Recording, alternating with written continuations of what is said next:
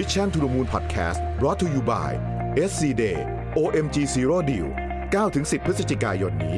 จองศูนย์สัญญาศูนย์ค่าใช้จ่ายวันโอนศูนย์ทั้งบ้านเดี่ยวทาวน์โฮมและคอนโดเริ่ม 2-50 ล้านลงทะเบียนที่ www.scasset.com โทร1749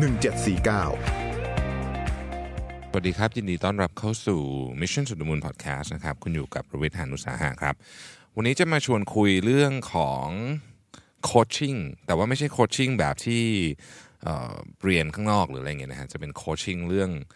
การใช้คนข้างในนี่แหละเป็นโคชด้วยกันนะครับต้องบอกว่าเรื่องโคชชิ่งเนี่ยเราได้ยินกันมาสักพักนึงแล้วแต่ว่า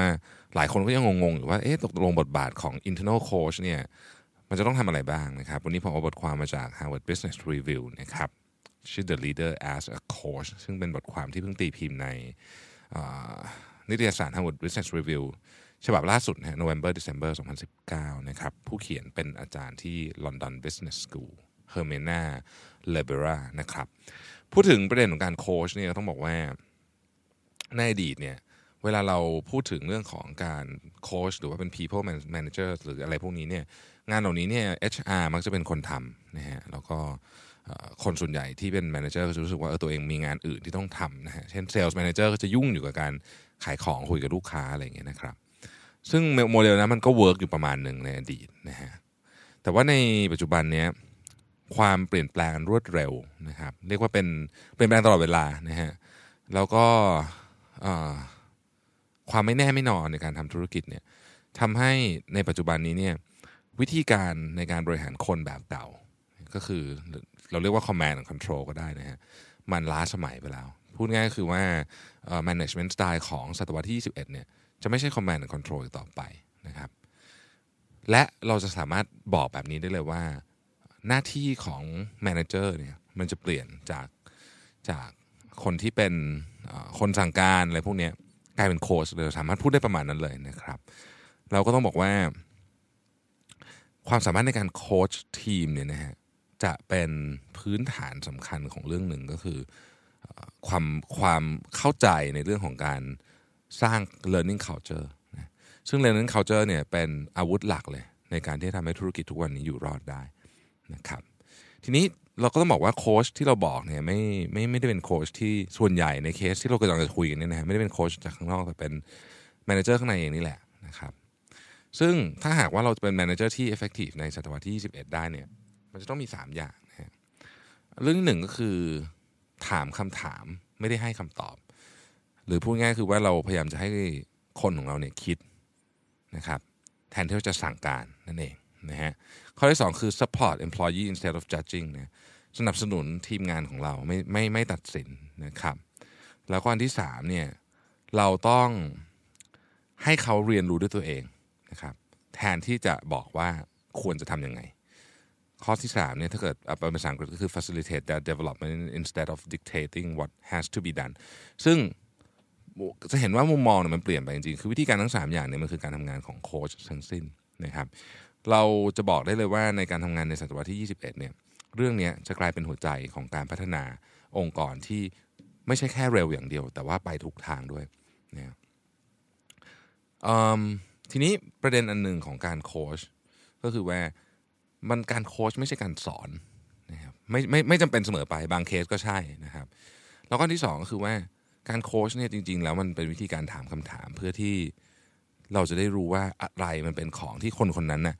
มีแต่เขาอาจจะยังไม่รู้ตัวหรือเขายังใช้ได้ไม่เต็มที่นะครับนั่นคือคอนเซ็ปต์ของการโค้ชนะจากการสำรวจล่าสุดเนี่ยนะฮะก็คนพบว่าแมเนเจอร์ส่วนใหญ่ยังไม่คิดว่าเรื่องนี้เป็นเรื่องสำคัญพูดง่ายคือว่าคนส่วนใหญ่รู้สึกว่าการโค้ชเนี่ยถ้ามีเวลาก็จะทำไม่มีเวลาก็ไม่ทำซึ่งคนส่วนใหญ่ก็ไม่ค่อยมีเวลาที่จะทำอยู่แล้วนะครับแต่มันมีข้อพิสูจน์แล้วว่าคนที่เป็นโค้ชที่ดีแมเนเจอร์ที่เป็นโค้ชที่ดีเนี่ยบริษัทเอาท์เพอร์ฟอร์มคู่แข่งอย่างมหาศาลเลยทีเดียวนะครับดังนั้น culture นี้เนี่ยจึงเป็น culture ที่ควรจะต้องถูกสร้างขึ้นมาในบทความอันนี้เนี่ยเขาพูดถึงโมเดลอันหนึ่งชื่อว่า The Grow Model นะฮะ Grow Model เนี่ยก็เป็นตัวย่อนะครับซึ่งถูกคิดมาโดยSir John Whitmore ซึ่งเป็นบิดาคนหนึ่งของ ของเรื่องเกี่ยวกับโคชชิ่งเนี่ยนะฮะมาตั้งแต่ปี1980ซึ่งมันก็แน่นอนมาจากตัวย่อของคำแต่ละคำนะฮะอันแรกก็คือ goal นะครับ goal เนี่ยก็คือเวลาเราคุยกับทีมงานของเราเนี่ยเราต้องถามเลยว่าเป้าหมายณขนาดนี้เดี๋ยวนี้เลยเนี่ยนะฮะมันคืออะไรไม่ได้เป็นเป้าหมายไกลๆนะครับไม่ได้เป็นเป้าหมายของโปรเจกต์แต่มันเป็นคำถามทำนองที่ว่าอะไรที่คุณต้องการเดี๋ยวนี้ที่คุณยังไม่มีคือพูดง่ายๆคือเดินออกจากห้องนี้ไปเนี่ยอะไรที่คุณต้องการเดี๋ยวนี้ที่คุณยังไม่มีนั่นคือ goal เนี่ยเราไม่ต้องสนใจอะไรไกลมากไปกว่านั้นเอาแค่ณเวลานี้ก่อนอันที่2คือ reality นะครับอันนี้เป็นพื้นฐานของการคุยนะฮะว่าเรื่องที่เรากำลังจะคุยกันอยู่เนี่ยมันมี what คืออะไรนะครับที่ไหนยังไงใครอะไรแบบนี้นะฮะซึ่งมันเป็นการที่ทำให้เราเนี่ยเอาเรื่องที่มันเป็นเรื่องที่ดูงงๆเป็นก้อนๆเนี่ยนะฮะแล้วเอามาดูเฉพาะความจริงหรือประเด็นที่สำคัญนะครับพูดง่ายก็คือว่าเราจะโฟกัสเรื่องมากขึ้นนะครับในสถานการณ์ช่วงที่ถามถึงเรื่อง reality เนี่ยนะฮะสิ่งที่ควรจะถามก็คือว่าอะไรคือประเด็นสำคัญที่เราต้องสนใจกันแน่เพราะว่าประเด็นมันมีเยอะไปหมดเราไม่สามารถที่จะตามทุกประเด็นได้ดังนั้นเนี่ยเราจะต้องโฟกัสกับที่ประเด็นที่สำคัญจริงๆเท่านั้นนะครับ GR ไปแล้วนะฮะ O คือ option นะฮะoption เนี่ยมันจะมี2มุมมองนะฮะมุมมองที่1เนี่ยก็คือว่า option เนี่ยเราจะเสนอ option ให้กับทีมงานของเราเพื่อให้เขาสามารถคิดได้อย่างลึกซึ้งมากขึ้นนะครับทำให้การคุยเนี่ยกว้างหรือลึกแล้วแต่ dimension ที่เราอยากจะไปเนี่ยมากขึ้นนะครับพูดง่ายๆคือว่ามันจะมีทางออกทางเลือกมากขึ้นอันที่2เนี่ยในกรณีที่คนเริ่มต้นคุยเขารู้สึกว่าเขาไม่มีทางออกเนี่ยการค่อยๆ คิดหรือค่อยๆแง่ออปชันของตัวโค้ชเนี่ยจะช่วยให้เขาเนี่ยคิดออกเองว่าทางไหนควรจะไปมากที่สุดนะครับแล้วตัวสุดท้ายใน Grow คือ Will นะฮะอันเนี้ยเป็นอันที่ยากที่สุดปกติแล้วมันจะไม่ค่อยเกิดขึ้นในบทสนทนาแบบที่เราคุยกันไปเรื่อยๆนะครับคือคำว่า will เนี่ยมันคือว่ามันเป็นคำถาม2ชุดที่1ก็คือว่า what will you do คืออันเนี้ยมันเป็น action plan ที่เราจะถามคนที่ถูกโค้ชนะครับถ้าเกิดว่าเขาไม่รู้นะฮะเราก็ต้องวนกลับไปที่สเต็ปแรกใหม่นะฮะอันที่2นี่น่าสนใจคือความตั้งใจที่จะทำนะฮะเราจะถามว่าในคะแนน0ถึง10เนี่ยมันมีความเป็นไปได้ที่คุณจะทำเรื่องนี้แค่ไหนนะนี่คือการเช็คเรื่อง will นะครับทีนี้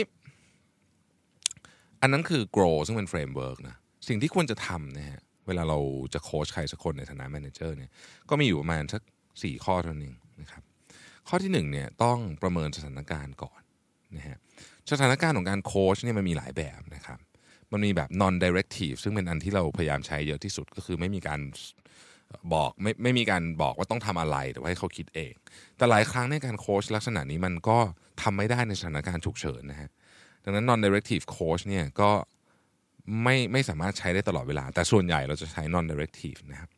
บางทีเราก็ต้องโค้ชในลักษณะที่ aggressive ขึ้นมาหน่อยนะเพราะฉะนั้นเราต้องดูสถานการณ์ assess the situation คือข้อที่1นะครับข้อที่2คือ listen ฮะและนี่น่าจะเป็นสิ่งที่สำคัญที่สุดนะครับเขาบอกว่า golden rule of thumb เลยนะคือไม่ว่าจะสถานการณ์จะเป็นยังไงก็ตามเนี่ยเขาบอกว่า shut up and listen นั่นหมายความว่าต้องฟังและฟังอย่างจริงๆจริงๆเลยนะฮะฟังไม่ได้เพื่อจะตอบ